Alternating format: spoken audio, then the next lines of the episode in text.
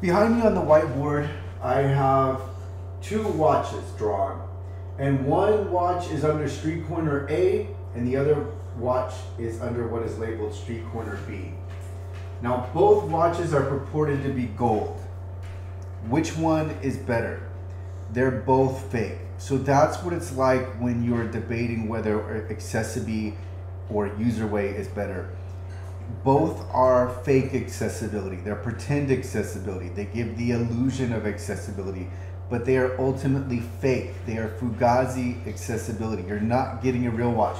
Do you think either of these watches, even though they have the name Rolex on them, do you think either of these watches are a Rolex? No.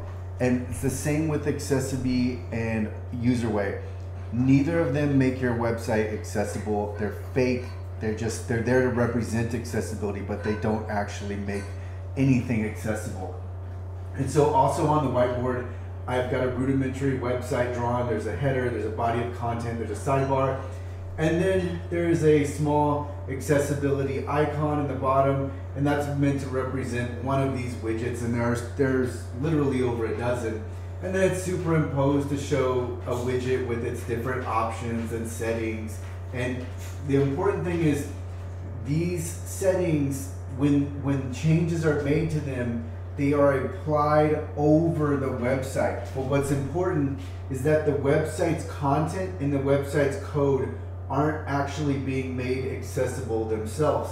There are only superficial changes that don't actually make the website accessible and sometimes they can actually negatively impact accessibility but they don't actually there might be a few superficial changes like increasing the size of the text or changing the color contrast but what's happening with overlays is they're they're more designed to sell to website owners than they are to actually enhance the accessibility of a website. So um, for someone that uh, for someone that is being presented on an accessibility overlay, it looks like it's doing a lot, but in reality, it's hard. It's hardly doing anything. If at best there is some marginal benefit, but overlay vendors have no problem telling you a lie, right? If you go to any number of overlay websites, what will they tell you?